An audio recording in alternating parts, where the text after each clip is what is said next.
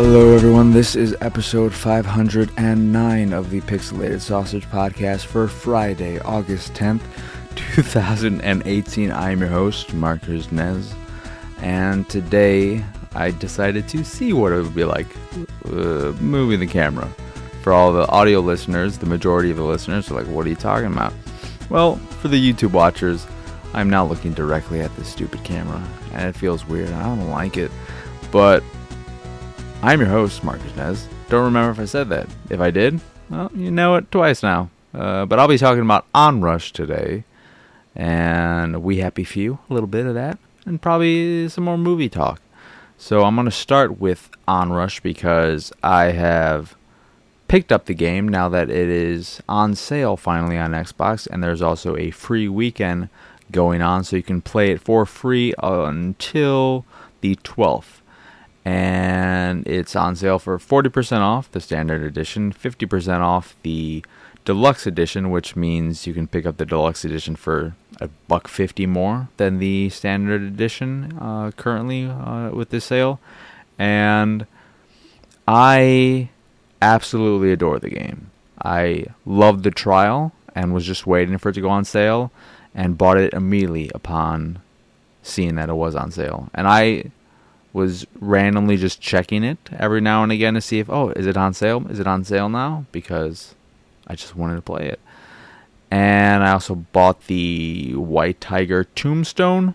Uh, and the tombstones are what you drop whenever you wreck whether you just crash yourself or get uh, run over by another player another car. And that was only a buck. But i've been playing a lot more of the game now that I have the full copy, and I still think it's an incredibly fun, different type of racer that is very accessible and can make anyone feel like they're contributing to the team and anyone can get into it right away. There's no learning curve. Uh, there are things you can master, uh, the different abilities and, and whatnot of the various cars and bikes, but you can jump in and do a fairly good job of just uh, helping your team and all that jazz. And there are four different modes in the game. Last time I played it, I only ran into two. So there's Countdown, which is where you are fighting against the other team uh, as your both of your clocks are running down. You go through gates to uh, keep your time up, and whoever still has time uh, you know, whoever runs out of time first loses that round, and it's the best of however many rounds. Sometimes you both start with a very high timer, and it's just winner takes all with one round. There is split, which is where you all start in bikes, and then when you crash, you go up the next class in vehicle. When you crash that, you go on the next one, and when you crash that, you just end up with the big like bulldozer versions of their cars. They're like Hummers and whatnot, and whatever team still has some people in the lower class vehicles left in the end wins. There is then um, overdrive, which is the one where you're both competing to get to the to get to ten thousand points. I think always. Uh, um, so you're just trying to get to the most points before the other team, or get to a specific number of points before the other team.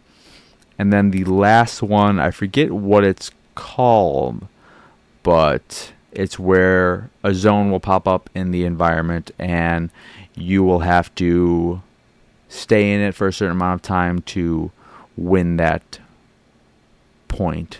Um, so you're you're basically just capturing points, and the first to capture a specific number of points uh, wins.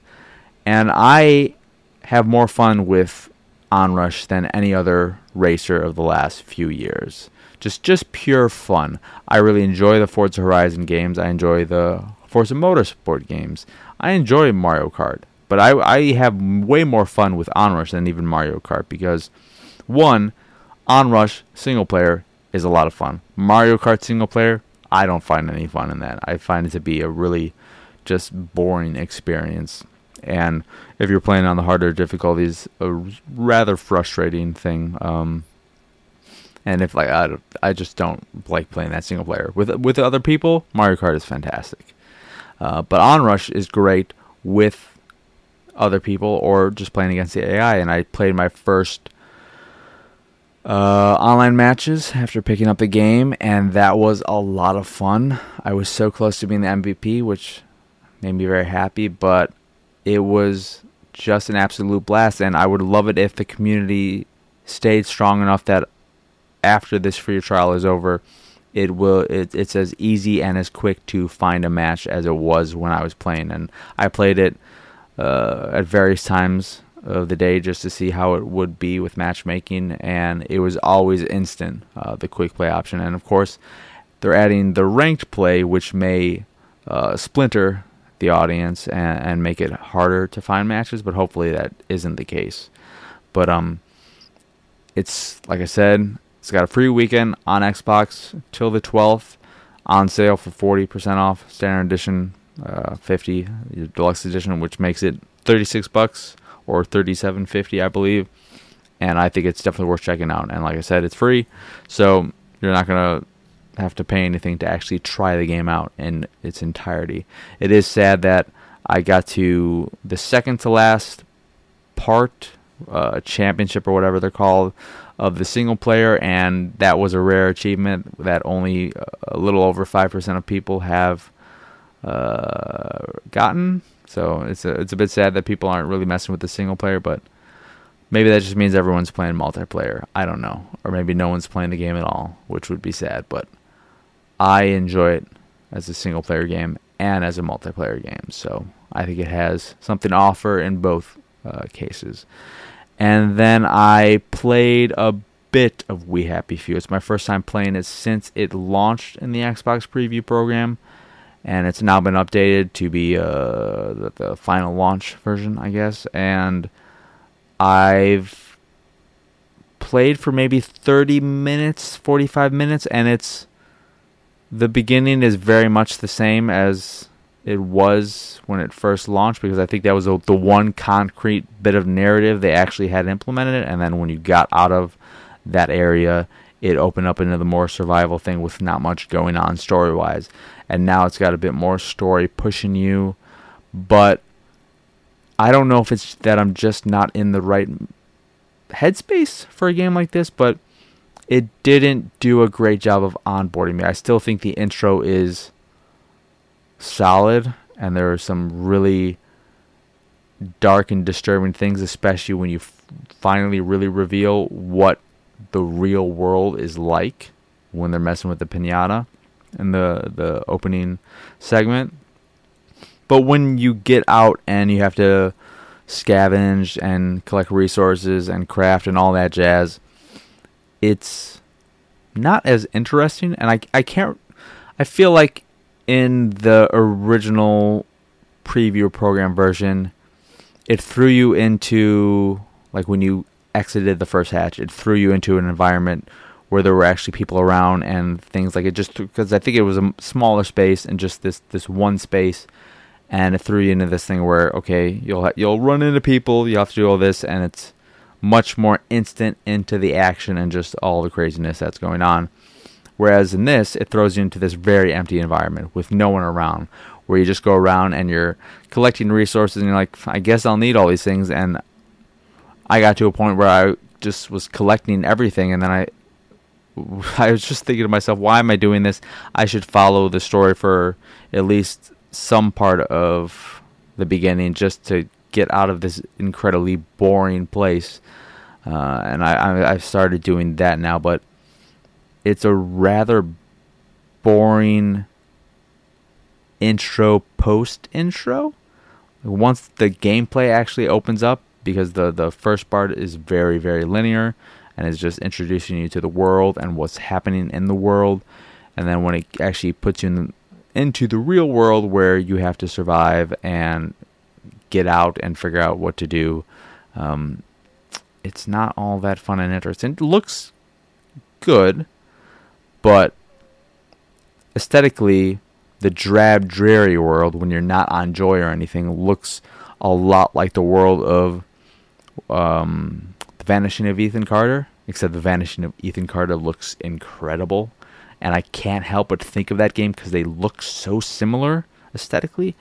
Um, but I'm going to play some more, but I'm not excited about it, which is sad because I, actually was excited to return to the game after this because I remember playing it when it first launched in the preview program, liking it, even liking the survival aspect of it. I know people were upset that the narrative things weren't there in the very beginning, but I wasn't because I, I for me, early access games make more sense in those types of games that aren't narrative driven because I, I don't want to play through a part of a story and then have to replay through it when the game finally launches. So I was fine with that. But there's just something about it right now that isn't grabbing me, and I don't know what it is. There's definitely more to it, more going on in the menus with the. I think there's like a there are multiple skill trees which weren't there initially, and I know from just the achievements and from people talking about that. I guess there are multiple characters you will play through, which should be interesting story wise. A lot of the story is delivered through uh, notes and letters and what have you that define. So there's a good amount of reading to get uh, the story and all that kind of information, which is fine. I, I wish there were more things like uh, the like radio logs or whatever, like in Bioshock. I would much rather be. I, I just I don't want to read a lot when I'm playing a game. Especially, it, it just takes me out of the experience. Someone and just it pauses the action and the actual act of playing the game, and having to do that frequently, especially in the very beginning. I just it's like, can't you? You picked up the letter. Can't you have the voice of your character read that letter to me so that I don't have to stop doing what I'm doing and I can continue on the path and following the story while getting bits of lore and information about this world and what's happening. Um, so there's that. But I'm I'm hoping that it does grab me more as I play some more because I, I definitely I haven't played nearly enough to really say anything about it too uh, concretely. But other than that, I think I may have played a little bit more Dead Cells but nothing too substantial. And yeah, just in the little free time I've had, I've just been playing Onrush and enjoying every second of it. I think it's a fantastic racer.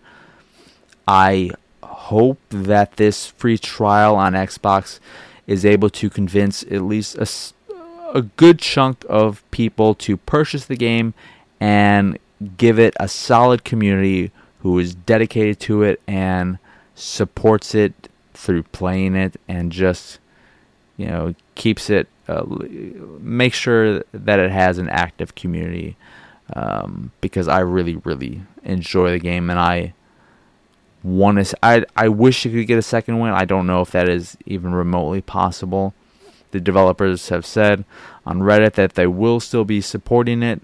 Like I don't know I think they probably said like 10,000% or something. They're they're still committed to supporting it which is nice and that was something they said post the layoffs to make sure people were like, "Hey, we're still supporting this." And one of the things that uh, was on the docket is ranked mode, which is coming very soon. Um, I think they may have teased something about weather. That's one thing I would really love to see in the game is more changing weather weather during a match and environmental hazards and stuff like that, like lightning storms and you know maybe avalanches or in the snowy environments have giant uh, snowballs coming down. Uh, something that is reminiscent of downhill domination, which I loved, and I loved all of the times when the environment would change. Like I think there was a volcanic one too that had uh, crazy stuff going on. So I, I, would just like something like that would that would make each race all that much more interesting and fun and exciting and varied. Um, but yeah, Onrush is fantastic. One of my favorite games of the year. It'll probably end up being in my top five, along with Into the Breach and Monster Hunter and God of War, probably.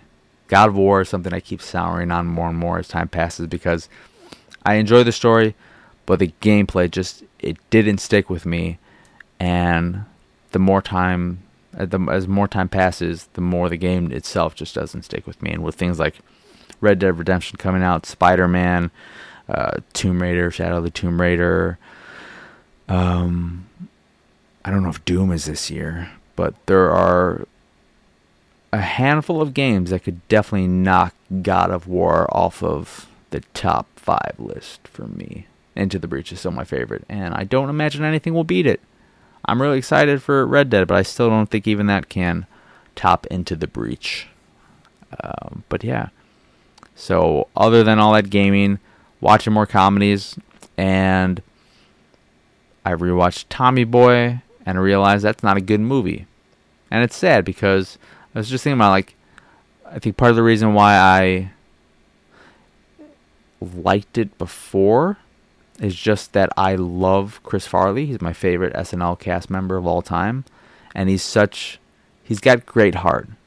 He's someone you want to root for. Uh, he just never got good movie material, and it, it sucks because he I think he could have really shined. Like he's got the same sort of feel and charisma and just personality that John Candy had. And I think if he ever got a chance and if he didn't die so young, um, sadly, that I think he really could have ended up with a great career and, and done some really great stuff. Um, but sadly, that didn't end up happening. And then I think Dumb and Dumber is a bad movie. Um, and I think part of the problem with Dumb and Dumber is that Jim Carrey is not great in it. He's incredibly annoying. And some people might be like, well, that's funny. That's part of it. And I don't think that's part of it. I think what makes Dumb and Dumber enjoyable or, or watchable or something that I still appreciate is that it's great seeing Jeff Daniels in a role like that. And I think Jeff Daniels kills the part because he's actually playing someone who is just dumb. He's you know he's he's got heart. He's he's a he's like a little sweetheart, but he's also an idiot. But Jim Carrey as what Lloyd Christmas, he's kind of a piece of shit and incredibly annoying. And not like I just I don't like being around him, so I don't like watching him whenever he's on screen. And some of the things like oh yeah you want to hear the most annoying noise? Like oh, you know i don't because it's actually annoying. It's annoying for me. When he has his little uh, daydream about being with the lady and he's doing the karate scene. God there's some really stupid stuff in there that i just thought was annoying and not funny. Um, but yeah. I know a lot of people really like dumb and dumber not me. Uh, and then I I'm not I didn't rewatch this, but I just mentioned it to my friend to upset them. I think the first Jumanji is not a good movie, and I think that because that's that's what I think. Uh, I think the, the the new one, Welcome to the Jungle, with The Rock and all them, is a much better movie and an actual good movie and a very enjoyable movie. Much to my surprise, I did not think that movie was going to be anywhere near as good as it actually ended up being. But I really, really like that movie. It's fun and it, it just works so well. But the first Jumanji, the, the kids aren't great in it. Young Kirsten Dunst and whoever the boy is, who I don't think ever ended up with a career. And of course, Robin Williams is great in it because Robin Williams is Robin Williams and he's delightful. But he's not able to carry the movie guess what? I also I don't. It's been a while since I don't think I like Hook either, but he's also great in that. But um,